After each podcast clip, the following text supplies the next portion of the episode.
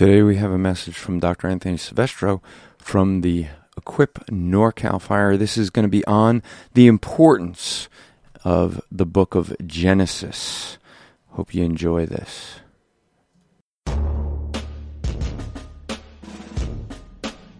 Welcome to the Rap Report with Andrew Rappaport, where we provide biblical interpretations and applications. This is a ministry of Striving for Eternity. For more content or to request a speaker or seminar for your church, go to striving for eternity dot org.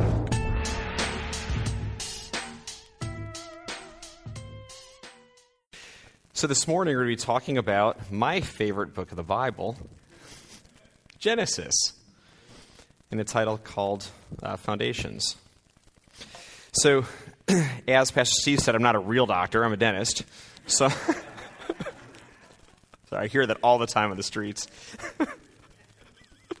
so I, uh, I've been a dentist for, for quite some time now, longer than I care to admit. Shows my age a little bit. I went to a small private school for, uh, for college where I was a double major in math and chemistry, so I've got some science background. And as I said, I'm a practicing dentist right now. My wife, Julie, uh, who supports me wonderfully in both the office and in ministry. And then we have one son, Anthony the third, who you've seen kicking a soccer ball probably last night. So we're going to have a few screens here of some things. And I want you to think about an association for each one of these. Work. Clothes. Laws. Originally, everyone is made male or female. Biblical marriage. One man, one woman. Death as a result of sin. The concept of a week. God the Creator. And this list can go on and on and on. I could spend all hour doing this. So what do all these biblical concepts have in common? Obviously, the foundations found in Genesis. So we understand work. Now, sorry, work is not part of just the fall. We were supposed to tend the garden, right? But what happened is work became laborious as a result of sin, and we see that in Genesis three. Clothes, why do we wear them? And, and thankfully we all wear them, right? Comes from Genesis. Laws. We see the first commands given to Adam in Genesis two. Everyone being made male and female. Now look, I know that there are certain genetic mutations that happen today. Hermaphrodites and whatnot. But part of God's original creation was everyone made male and female. Biblical marriage, one man, one woman.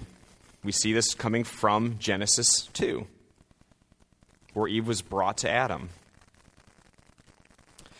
Concept of a week. Have you thought about this? We understand astronomy where we get a day because of what? Not because of the sun, which was created a day for. We get a day because of the Earth's rotation on its axis, right? One rotation gives us twenty-four hours. We understand a month because of the cycle with the moon. We understand a year because that's the amount of time it takes for the Earth to go around the sun. But where does the concept of a week come from? Genesis one. It's the only place it comes from.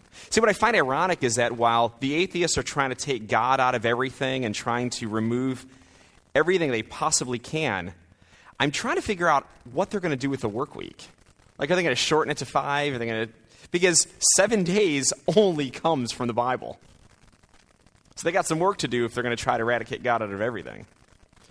Animal sacrifice. Would you believe it had its start in the garden? And we're going to talk about that a little bit later too. And then obviously God the Creator comes from Genesis. But today we have a major problem in the church. Not your church, but most churches today. And what is this problem? It's the problem of of us, and if we can do one thing today, let's eradicate the term Bible story from our vocabulary. Let's erase that completely. And let's instead use Bible historical account or Bible history. Because that's what this is. It's history. Because when we use the term story today, what does that sound like? Fiction, fairy tale, fable, right? So so that's the connotation today. We have to get away from the word story and use Bible historical account. And we see this especially in Sunday schools everywhere. We're using the term, the term story with children. And the thing is, is that children, especially if your kids go to public school, they're getting Bible stories in church, and then, then they're being taught the truth in school. That's what's happening. So we've got to be really careful with our language.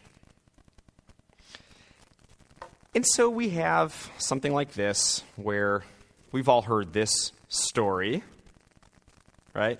So the princess kisses the frog, and the frog turns into a prince, and we all understand that to be a fairy tale. And this is the type of story or fairy tale that the Bible is being accused of giving, and we are unfortunately propagating at times with our language. Now, one thing I think was really funny about this is that in the end, I, I would agree that this is a fairy tale, right? That that the frog turns into a prince, and yet evolution teaches that amphibians turned into... You can't make this stuff up. So, but the whole point, we've got to teach Bible history accounts. And and I hope we can gain an appreciation this morning that these are his, historical accounts that we see in Genesis, and that we teach them as fact, because we're going to find that this is the underpinning of the entire Bible. What we see happen in Genesis one through three leads to what we find through the restoration in the rest of the Bible. And so here's one great story. Historical account. Ah, I almost got you. So Noah's Ark. Is God describes the Ark in three verses here in the Bible, in uh, six fourteen through six sixteen. Make yourself an ark of gopher wood. Make rooms in the ark and cover it inside and outside with pitch. And this is how you should make it. The length of the ark shall be three hundred cubits, its width fifty cubits, and its height thirty cubits.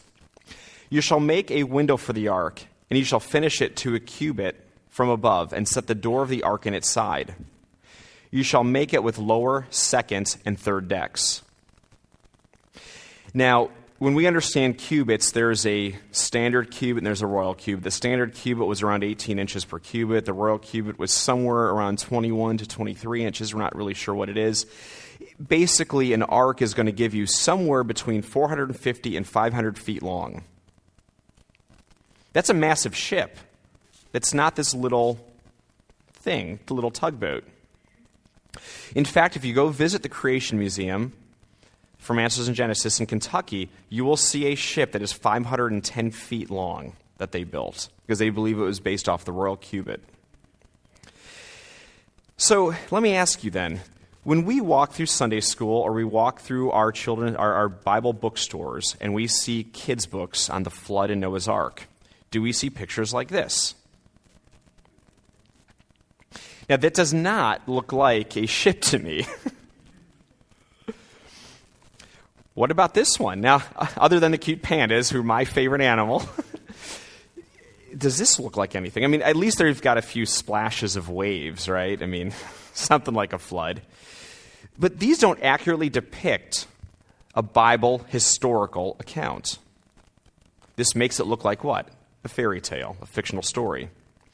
Instead, we need to be showing what Noah's Ark probably looked like, a massive ship with actual dimensions that can handle waves up to one hundred feet, according to research that was done about twenty years ago. And think about this. When the Bible, especially the book of Genesis, is questioned by people, it's usually going to be questioned why? Because of science, or some science out there, right? That's, that's often the interplay that we see, where I think that we gained a little bit of an appreciation yesterday, and, and we're going to see that the rest of the morning today, that God and science are perfectly compatible. In fact, it goes even further than that, because God created science, why? I believe in large part because it's part of the dominion mandate.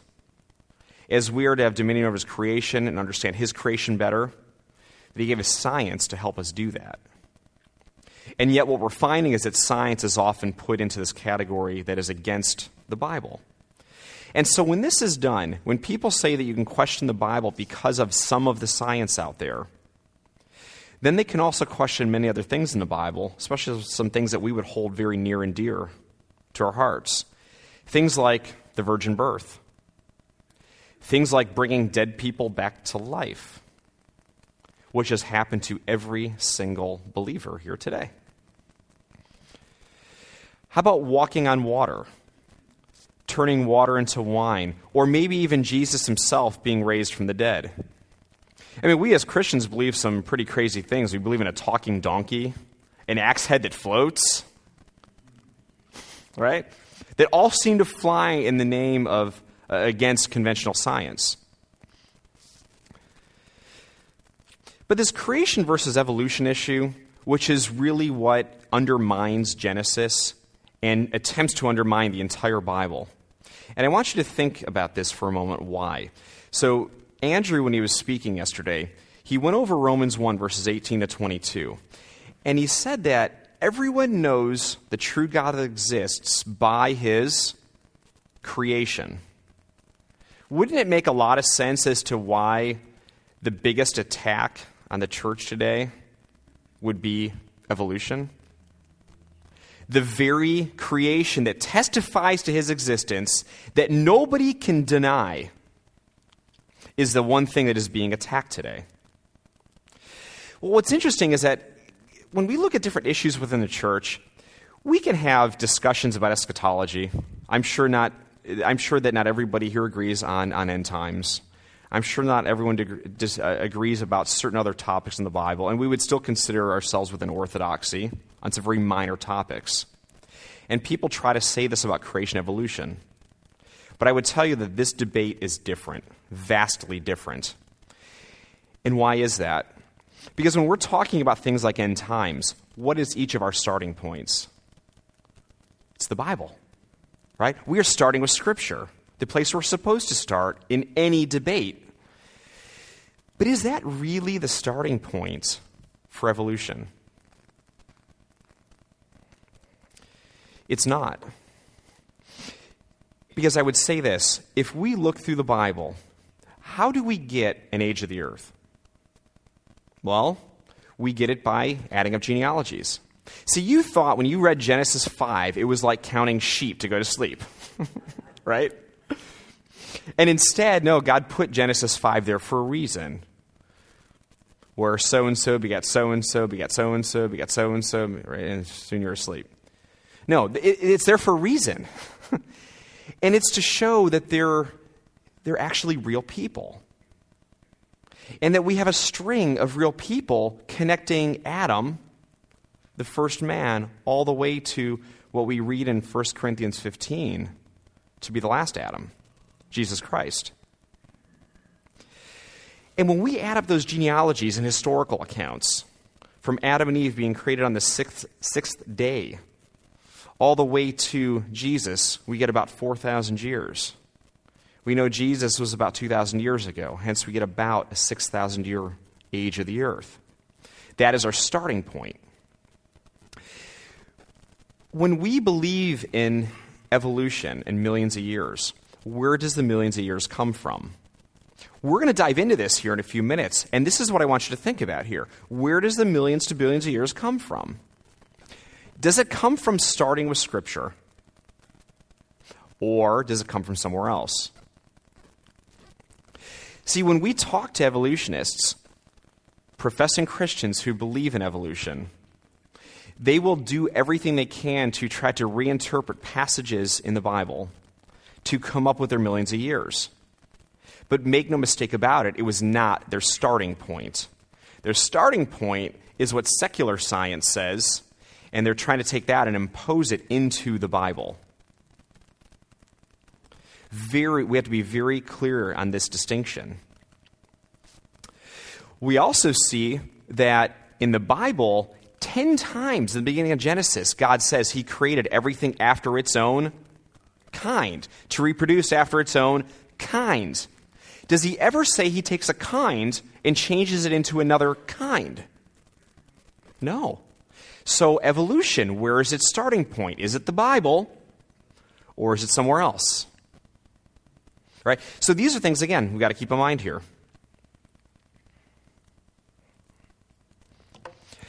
And obviously, this is where the underpinnings come from and, and what the resultant is, is that when our starting point is the Bible, we understand that we're not made after monkeys or something like a monkey. We're actually created in the image of God.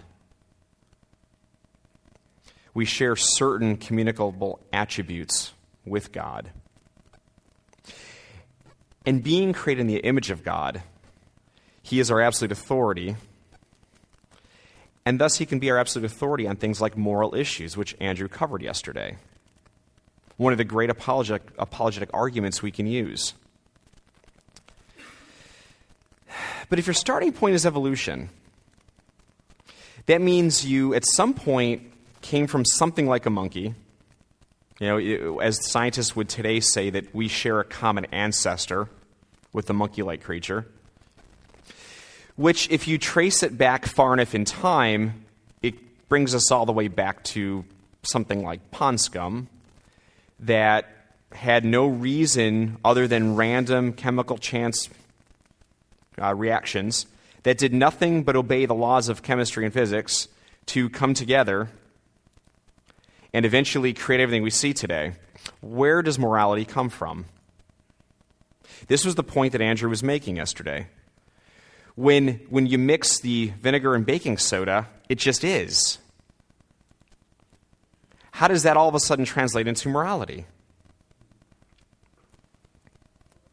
And the thing is, is that when we talk about the law of Christ and his word, and we talk about the law of evolution, these are in direct opposition to one another.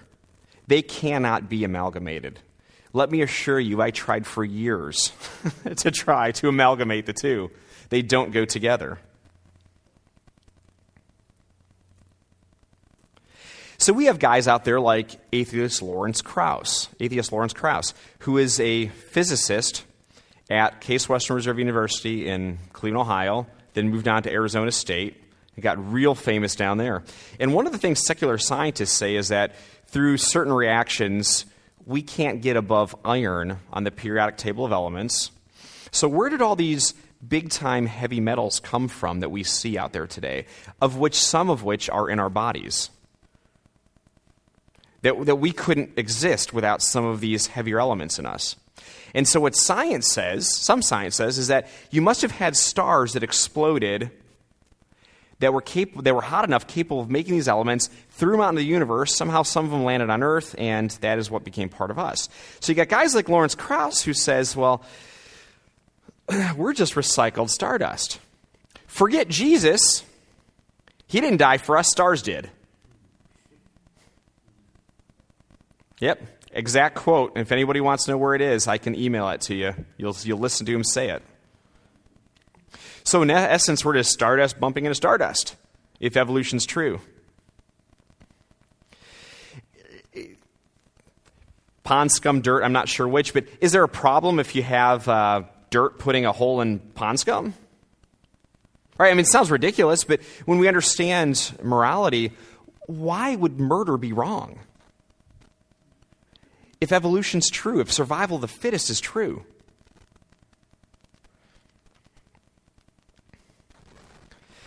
So why would murder be wrong? Why would abortion be wrong? Homosexuality, who cares? Right? Pornography, racism, all these things are fine without a moral standard. If our underpinnings are really just random chemical reactions in the ground, and we weren't designed by God, why does any of this stuff matter?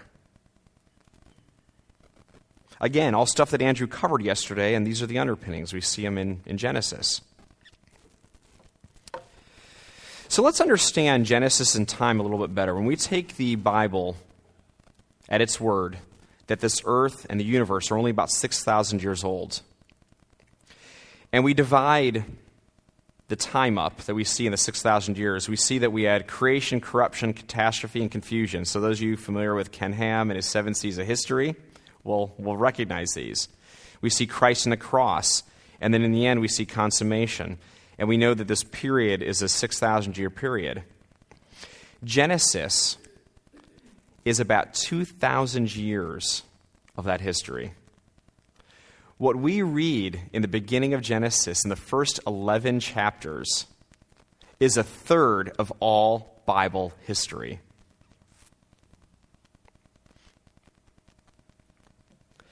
And the reality is, is God's plan of redemption, as I said earlier, is based on what happened in Genesis. Genesis is the key to understanding what we see in the rest of the Bible, going from a literal six-day creation to Adam and Eve, to the fall, and the promises of a Savior. We see all of this in just the first three chapters. See, in the beginning, God created perfectly. Us being the pinnacle of His creation. I mean, think about this. Billions of trillions of stars that we know of today. That in Genesis, on, the, on day four, He just says, He made the sun, the moon, oh, and the stars also. As like an afterthought. And then He gets into the birds of the air and the fish of the sea and the beasts of the earth. And then He comes to the pinnacle of His creation, the crowning glory of His creation, human beings created in His image. And He did this perfectly. He did not design death in His original creation. Because what did He give for every one of us as food, including the animals? Fruits and seeds and plants, as we read in Genesis. And then what happens? Adam and Eve sin. Through their sin brings in death, disease, pain, suffering, thorns and thistles. All the bad things we see today are brought into creation. And then the rest of the Bible, we see the plan of redemption. So let's break this down a little bit further now. Genesis two, verses fifteen to seventeen. We talked about laws starting in Genesis, and this is where it starts.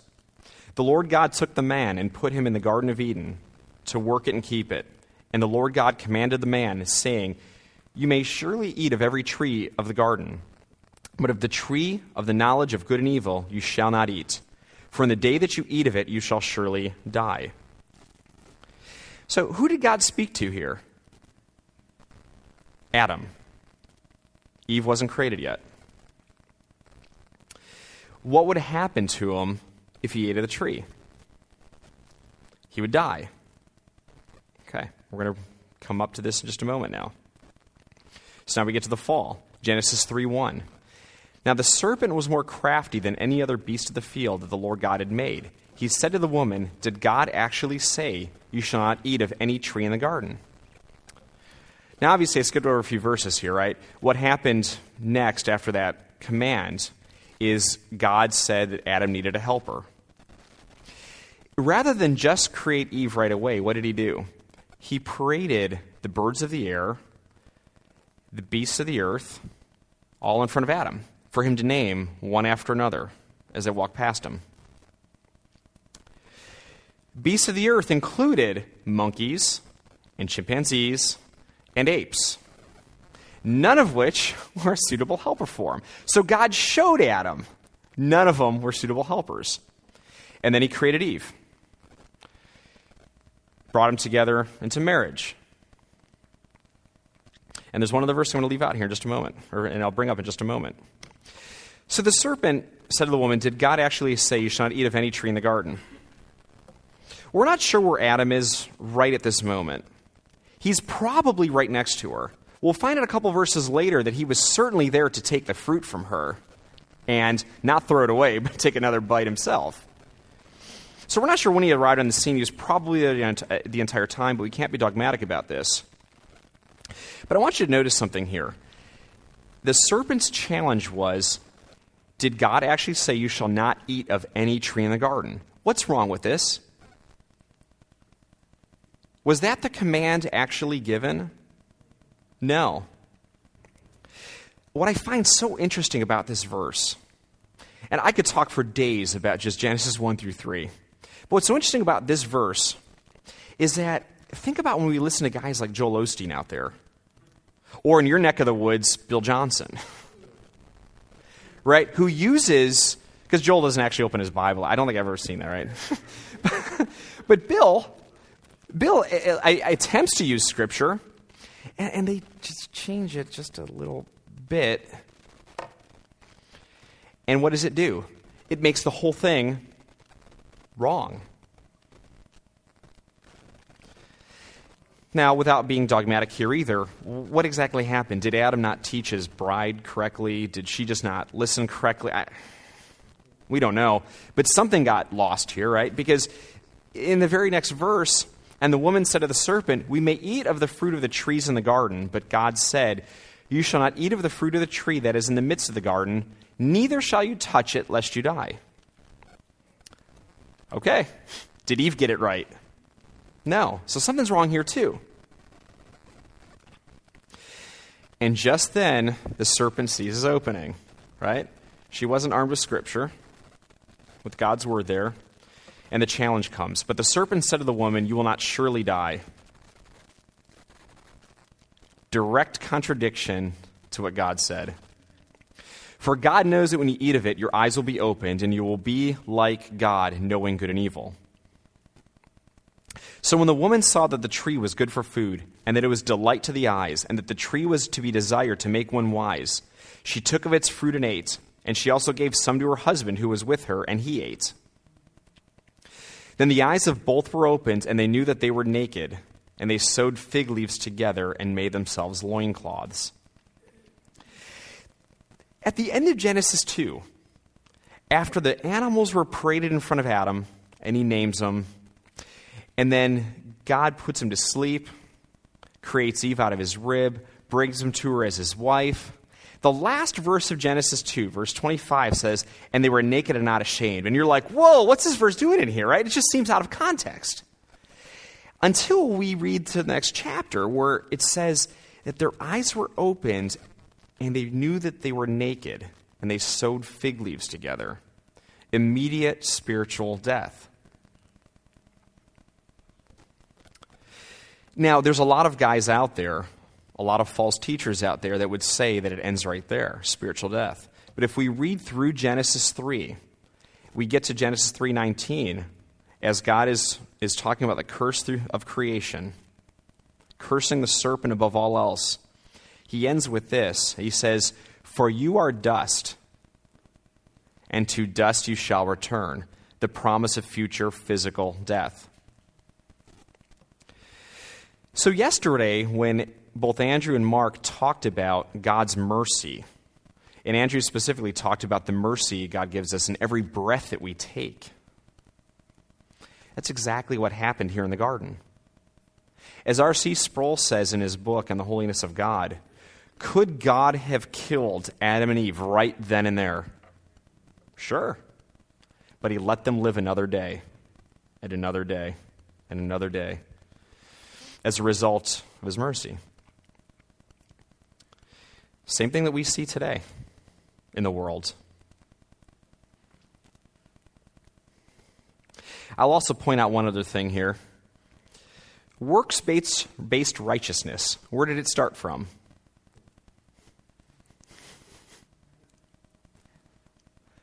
They sewed themselves fig leaves to cover it up. Probably never saw that one before, right?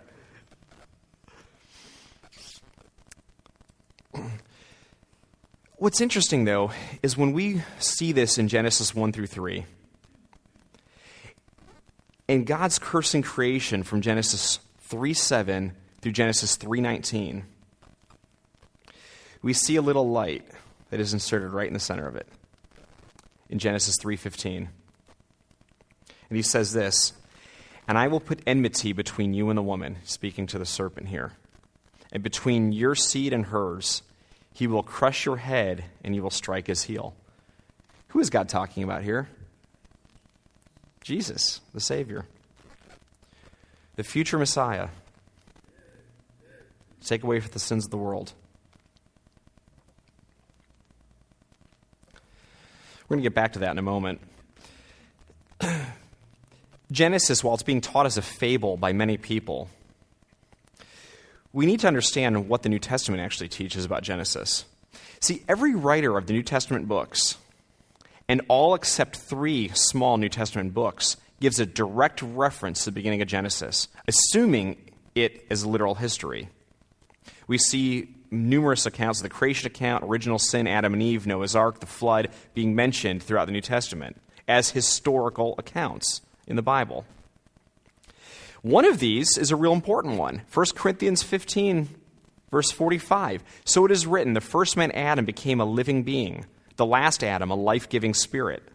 The spiritual did not come first, but the natural, and after that the spiritual.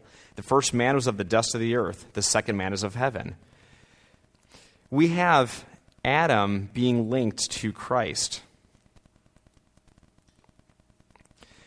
Adam has to be literal. Has to be literal. So it's not just in the genealogies that we see this, which is not only in Genesis five, but we also see it in two of the gospel accounts. But we also see in both Romans and First Corinthians here that Adam is, is forever linked to Christ, first Adam and last Adam. So we're going to diverge from this for a moment, and we're going to wrap all this up here in a, in a little bit. So how old is the earth? We said earlier, it's about six thousand years. We get two thousand years when we read the Bible literally by adding up genealogies from Adam to Abraham, get about two thousand years. From Abraham to Jesus, get about two thousand years. And from Jesus to today, we get about two thousand years, about six thousand years. There's some great treatises out there. Um, Annals of the World by Archbishop Usher is a fantastic book if you've got time to read a book about this thick. He goes through nitty-gritty detail on how he comes up with his not only year of four thousand four B C, but comes up with an actual day and time he believes to be correct. But unbelievable research, and I'm not going to be dogmatic about that either, but unbelievable amount of research he's done with biblical sources, you know, the Bible, as well as extra-biblical sources and good historical accounts out there to come up with his date and to verify the date. What's really cool about the genealogies, just to understand some things about it, is there's some great charts out there, and it's, it's a little hard to see on this screen here, but when we have Adam, who lived to be nine hundred thirty years old, if you draw a line down from the end of Adam's life, he was old enough that he could have directly spoken with Lamech, Noah's father. It's fascinating.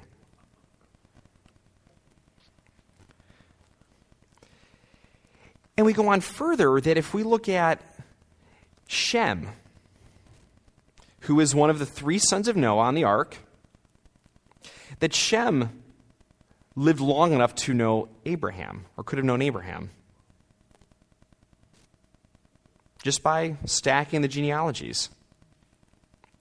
In fact, to get from Adam to Moses, who wrote the first five books of the Bible, you've only got to go through six different people to get there.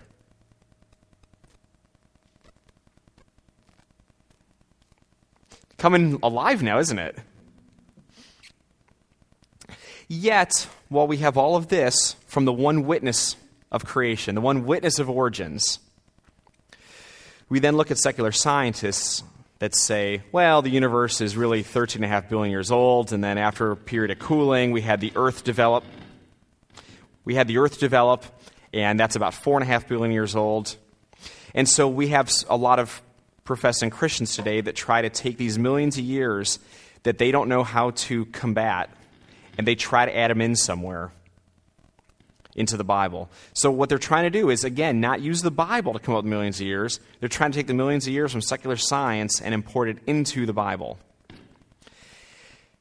And they've got some problems here, because when our genealogical record gives six thousand years from Adam on day six all the way to today, there's not any places that you can stick millions of years in. And that's why they've come up with some different theories out there, the two most prominent ones being day-age theory and gap theory. Gap theory you may have heard as ruin reconstruction. That's one of the terms they use, Lucifer's flood theory. Those are all very related, very close. So we're going to talk about how to combat these here. Day-age theory. This is the idea that if I would say, it took me a day to drive to wherever, to Utah, you would understand what I meant by the context of the word day. If I would say that back in my father's day, he had to walk uphill in his bare feet both ways to school, you would understand that context, era, time. If I said that I, I went to the park during the day, you'd understand that context, right? Same word, three different three different meanings, but all based on the context of the sentence around the word. So let's look at the word yom, which is usually translated day, but sometimes translated era of time. The word is used somewhere around twenty-three hundred times in the Old Testament. What's interesting is the only place it's questioned is where? Genesis, of course. So when we understand the context of the word day, again, we understand what it means depending on the context of the sentence around it. When we look at Hebrew texts, the word yom means a twenty-four hour day when it appears with several things. The word morning, the word evening, and an ordinal number. There's a difference between ordinal and cardinal numbers, right? Ordinal is first or second or third. But we know that the word yom means a day when we see this. So how does it used in Genesis one? Outside of Genesis one, we see that day plus an ordinal number occurs four hundred ten times. Evening and morning, the words evening and morning together without the word day occurs thirty-eight times. The words evening and morning together with the word day occurs twenty-three times outside of Genesis one. And night with day occurs fifty-two times. In each one of these instances, when we see this, guess what the word yom means? A literal twenty-four hour day. So now let's look at Genesis one. God called the light day, and the darkness he called night. And there was evening, and there was morning, the first day. Okay. Genesis one eight. And there was evening, and there was morning, the second day. So what do we think God's trying to tell us? First day, think it's a day. Second day, in case you don't understand, it, it's a day. Third day, in case you're a little thick in the head, it's a day. Fourth day, fifth day, sixth day. Like, what's your problem? This is a day, right? I think God made this very clear. And what's interesting is that when you have people that ask you, well, how, do you really know that in this instance it's still a twenty-four hour day? I love to ask this question to people. Okay, if you were God, how would you tell us if it was only a twenty-four hour day? Like, what uh, what other modifiers could you possibly use than what we see here to clearly communicate it was a twenty-four hour day? Because I think God did a pretty clear job right here in telling us. And if that's not enough to convince you, I've had this conversation with, with numerous pastors over the last several years. I, I love to ask this question, too. I'll ask a pastor, what is Exodus twenty? Thankfully, most of them can tell me it's where the Ten Commandments are given, to Moses. And I say, that's correct. And I say, you believe in Exodus twenty and the Ten Commandments, don't you? And they say, yes. And I say, well, that's good because, you know, God did speak these to Moses and inscribed them, inscribed them himself in the stone tablets when he gave them to Moses. And they would say, yeah. And I'd say, that's wonderful. So in Exodus twenty, verses eight through eleven, how would you deal with this? Remember the Sabbath day by keeping it holy. Six days you shall labor and do all your work. But the seventh day is a Sabbath to the Lord your God. On it you shall not do any work, neither you nor your son, nor your daughter, nor your male or female servant, nor your animals, nor any foreigner residing in your towns. For in six days the Lord made the heavens and the earth, the sea, and all that is in them. But he rested on the seventh day. Therefore the Lord blessed the Sabbath day and made it holy. Our work week, six days and resting on the seventh, is modeled after what? A literal creation week. It's hard to look, it's hard to be honest and look at Genesis and think that these are eras of time when God himself references creation week while he's giving Moses the Ten Commandments. I think it's very, very clear here. And so what we see is that when we take the days of creation being literal twenty-four hour days, and Adam being created on the sixth day, and then we can start adding up six thousand years from then, we get a six thousand year old earth. So then he had some people get really, really clever, and they came up with what's called the gap theory. And so the gap theory goes like this. It says, in the beginning, God created the heaven and the earth. That's Genesis one one. And then it says that, and the earth was without form and void, Genesis one two. And then they say, oh, we see a gap. So somewhere in here, God created, decided to destroy the creation, and then he recreated again, and that's why you see the earth was out form and void. Nowhere do we see this in Scripture. Nowhere is this referenced in Scripture. In fact, when you look at the, the, the Hebrew, what's called a vav consecutive, it shows that these Genesis one one and Genesis one two are, are linked together. This is not a, a new uh, story, so to speak. These these go together, Genesis one one and one two. And you can read more about this if you want to get into the technical um, things on this, which is not a good thing to do uh, in a conference like this. I think this just reset. Um, you can go to Answers in Genesis website, and they've got some wonderful articles that will explain this out really well. But the point is is this, is that when you take a gap of millions of years and put it between Genesis one one and Genesis one two, and you don't have Adam being created until later, what is going on in this gap of time?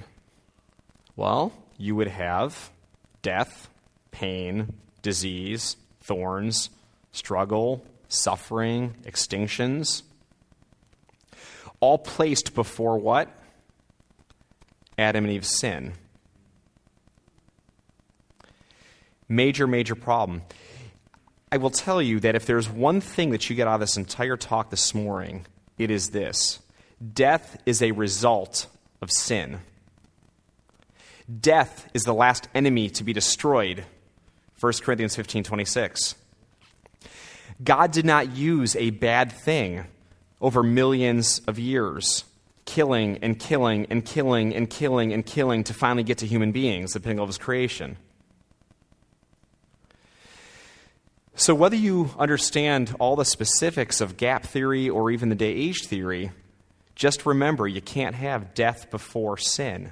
We can't have a fossil record that is millions of years old, signifying millions of years of death and disease and suffering that would have occurred before Adam and Eve's sin, somewhere after six thousand years ago.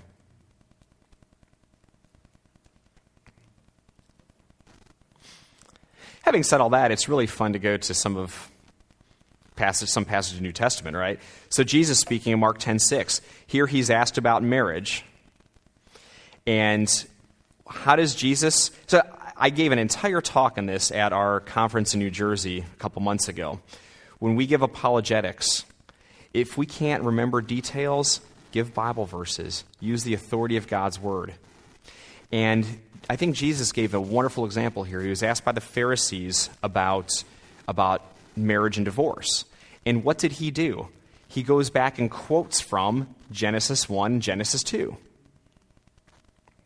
And he says here, from the beginning of creation, God made them male and female. And then goes on. But the point here is, is this. If Adam and Eve were created on day six, so you got beginning of time, you got day six, and then you got six thousand years. And Jesus says that Adam and Eve were created very near the beginning of creation. This would make a lot of sense. But if you have Adam and Eve being created, but before that, you have a time that goes way out there of billions to billions of years, then you have Adam and Eve, and then you have six thousand years, and Jesus said from the beginning of creation, he made them, Adam and Eve, male and female. Does that make any sense here? No, it seems to contradict what, what Christ has in his word. In Mark, we see in Mark thirteen nineteen that man's suffering started very near the beginning of creation. Again, this makes sense if Adam and Eve are placed very near the beginning. What about Luke eleven, verses fifty to fifty-one, where it's indicated that Jesus placed Abel, who he calls the, the first to shed blood, very close to the beginning of creation? All these consistent with a literal interpretation of Genesis. And so, as I said earlier, gap theory, as well as um, any other theory out there, like day age, has to be wrong because they all put death before sin, which we know from the Bible can't happen. The gap theory makes God's very good in Genesis one thirty-one include death and destruction. So when God looked back at his creation, every day he says, and it was it was good, right? And then at the at the end, he says his creation is very good when he got done. This implies a perfect creation. Would he call it very good if he had millions of years of death, disease, suffering? We have a fossil record that is full of cancerous bones we see even in dinosaurs. Would that be considered very good?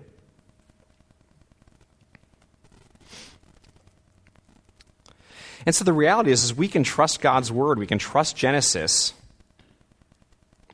I can't tell you how oftentimes I walk into churches and I listen to, to people who say they believe God's word, and then they make excuses for there being a Genesis. And, and I'll, I'll share one quick story here. I was speaking at a Lutheran church right by my home. I do a lot of filling in for pastors in, in my hometown.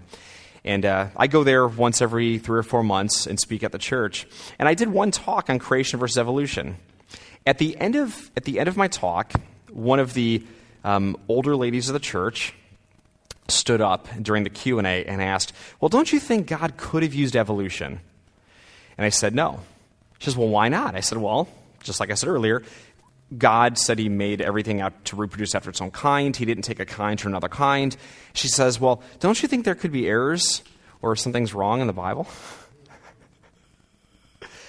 Now, me, who's, you know, used to being on the streets and things just come out really quickly, I said, "Ma'am, are you saved?" Quickly looked back at the pastor and he seemed okay. But...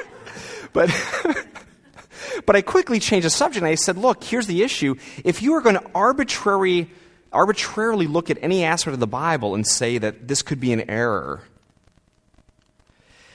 then you can't take any part of it to be true. You have to question your own salvation, because you're you're basing your salvation on the Bible being true in certain passages, and yet you're going to look at other passages and say it's not possibly true. Well, we've got a problem." And so this is why it's so important we get this right. Because I can tell you, I see people all the time who say they believe the Bible and then question Genesis. And you ask them further questions and talk to them a little bit. Because when we're on the streets, even if somebody says they're a Christian, I'm going to talk to them. The same way I hope they would talk to me. Right? You want to know where they're coming from. And I can tell you, once you ask a few questions, you start finding out that, that something's off in their theology. Things are off. John MacArthur has said many times, "Tell me what someone believes about Genesis, and I will tell you what they believe about the rest of the Bible." I can tell you this is true. So we look at original sin. It ruined a perfect paradise. And because of that sin, all the bad things came into the world. And our very salvation depends on Jesus being real. Depends on Adam being real, who Jesus is linked to through the genealogies. We see in Romans five, the first Adam and the last Adam. So without a literal creation, a literal Adam and Eve, literal original sin, literal physical death through sin, where's the need for a Savior? One of the fun questions I like to ask, and, and I shouldn't even say fun because it's actually really, really heartbreaking. When I was doing the finishing touches on, on my book that came out about a year and a half ago, it's in the back, I was at a, a Starbucks. Now, I don't like to have Starbucks, but Starbucks is a great place to have conversations. Like if you just set up your set up a MacBook and you wear a shirt, something about God on it, like people will talk to you. It's great. and uh, I was sitting down, and I'm doing some finishing touches on, on my book on the computer, and I'm listening to two guys to the table next to me who were speaking back and forth. And it sounded like one was discipling the other, and, and when they were getting ready to get up and go, I heard the one say, "Hey, I only got a few minutes left to get going." I decided to chime in, and I said, "Hey, guys, I, I couldn't help but overhear you talk." And it turns out that one was a pastor, and he was discipling a, a new believer.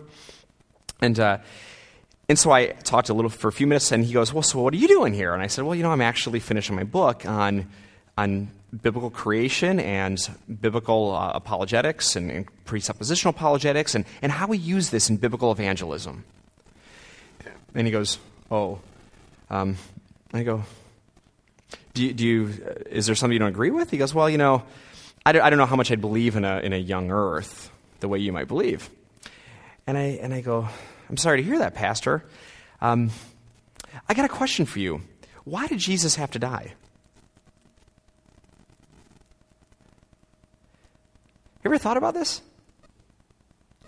I mean, okay, without sounding ridiculous, I mean, why didn't why didn't Jesus just get put in a corner for time out? Get the rod a few times. I mean, why death? Why? Because that was ascribed as the punishment of sin all the way back in the beginning. That's why.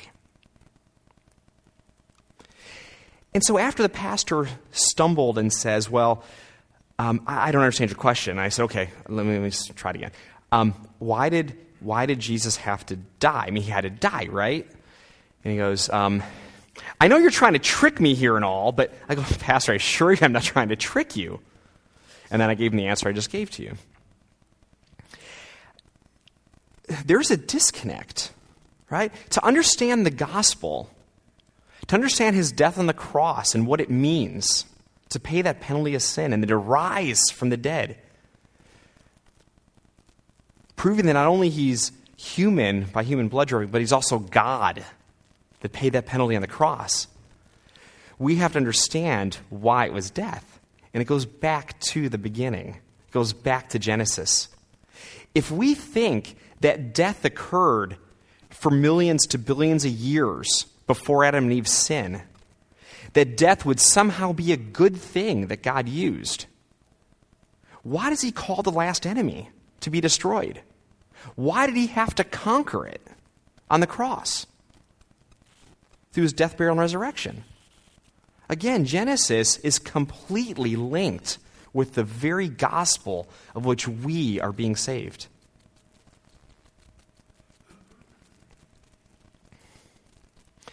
So as we finish up here, because you know I know Andrew's keeping time on me as he always does. I got just a few minutes left. There's a great story to that. I'll probably let him tell you that later, and then I'll, and then I'll correct it after that.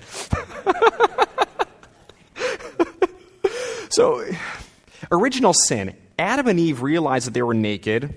They covered themselves with fig leaves, right? The first, the first um, uh, showing of works-based righteousness, right? They cover themselves, and they quote unquote hid from God. Now, here's another great linking here for you. Andrew, in talking about Romans one yesterday, said that everyone knows the true God exists by his creation, and those who don't acknowledge him are suppressing the truth in their sin, right? And so I, I want you to have a picture of this, of, of what this suppression looks like.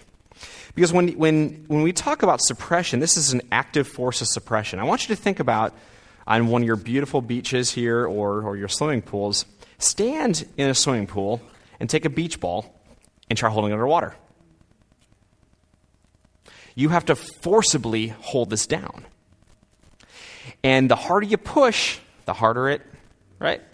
This is an this is active suppression that's going on. What did Adam actively do here? He hid. Before we were believers and we sinned, what did we do? We attempted to hide the exact same way.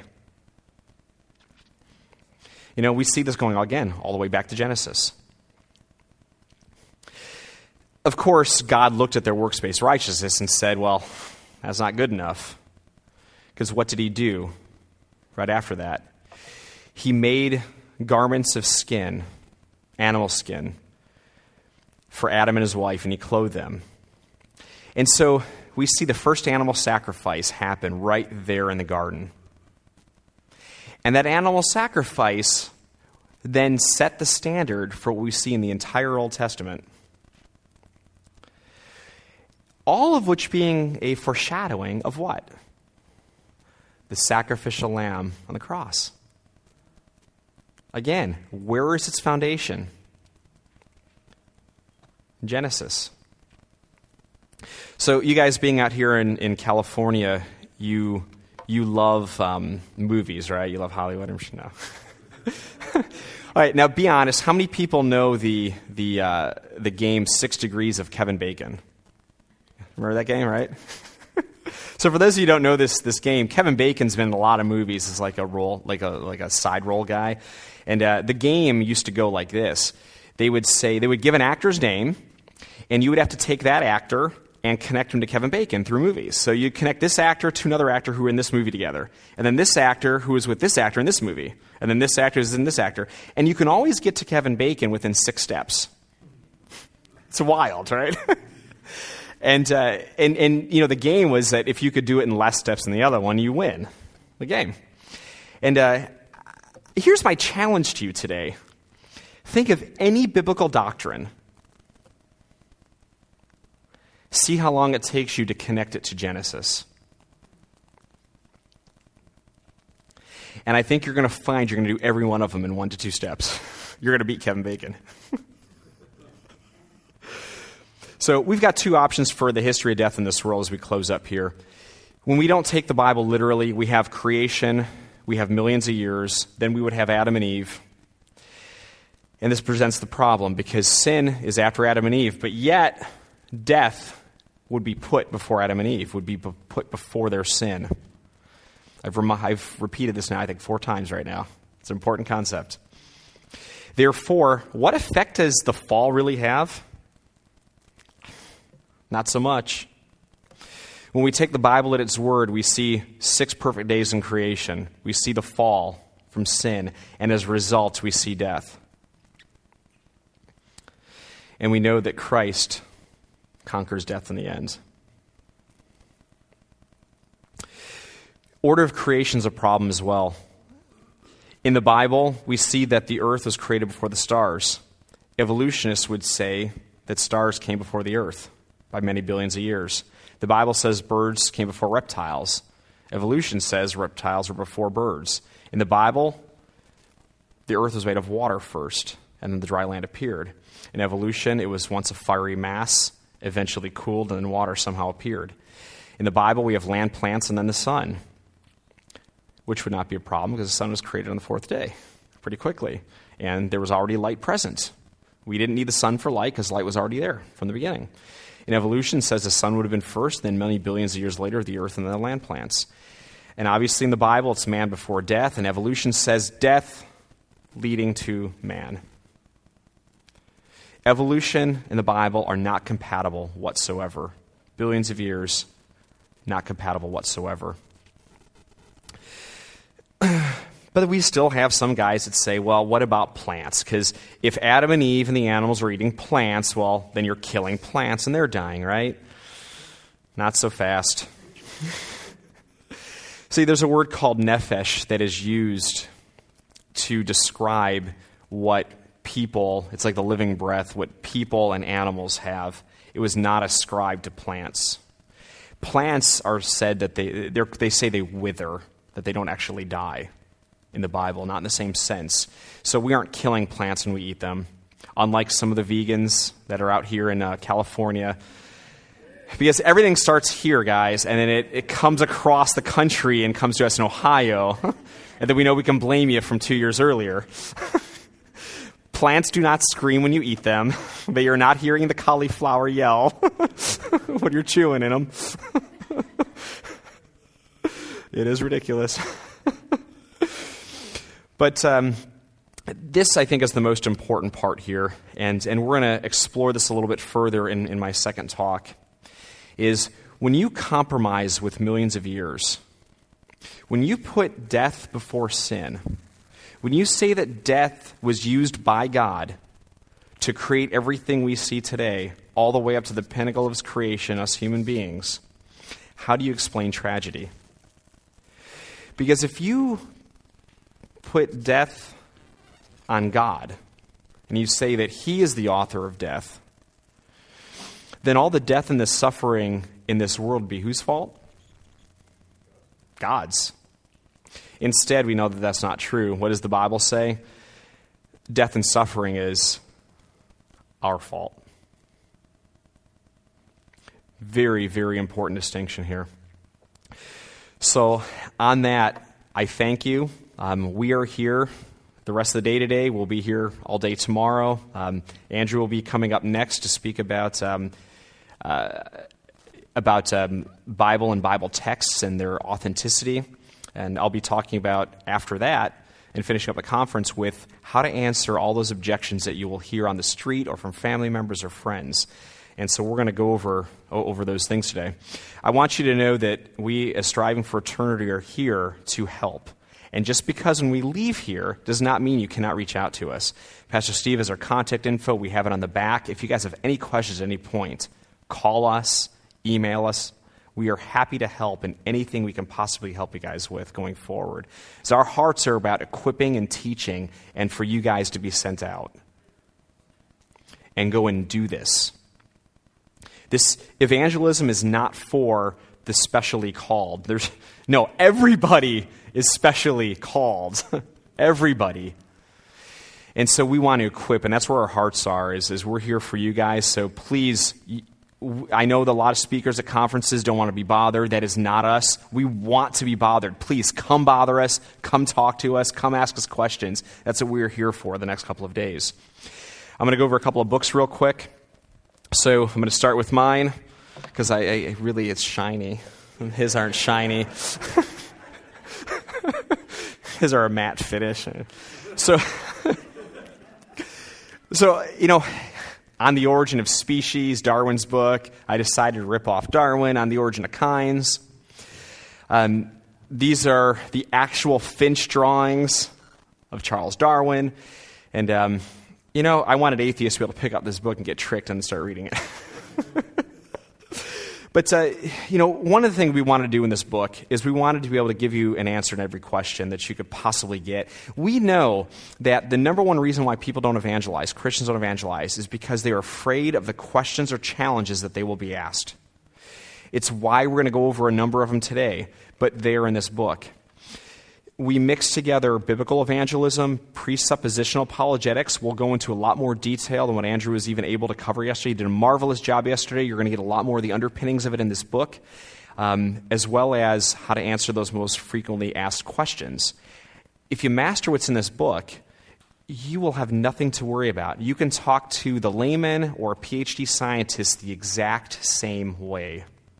It is remarkable, and I'll teach you some of those things today. Um, again, all at a lay level. I know presuppositional apologetics sounds difficult. We took a long time to break this down into very simple concepts for all of us to use. What Do They Believe is Pastor Andrew's first book. There's Kingdom of the Cults out there. It's a fantastic, fantastic book. What Andrew does is he goes through their own documents, their own sources, and shows you what they believe. There's nothing out there like it. It is a fantastic resource in understanding some of the apologetics of where these false religions come from.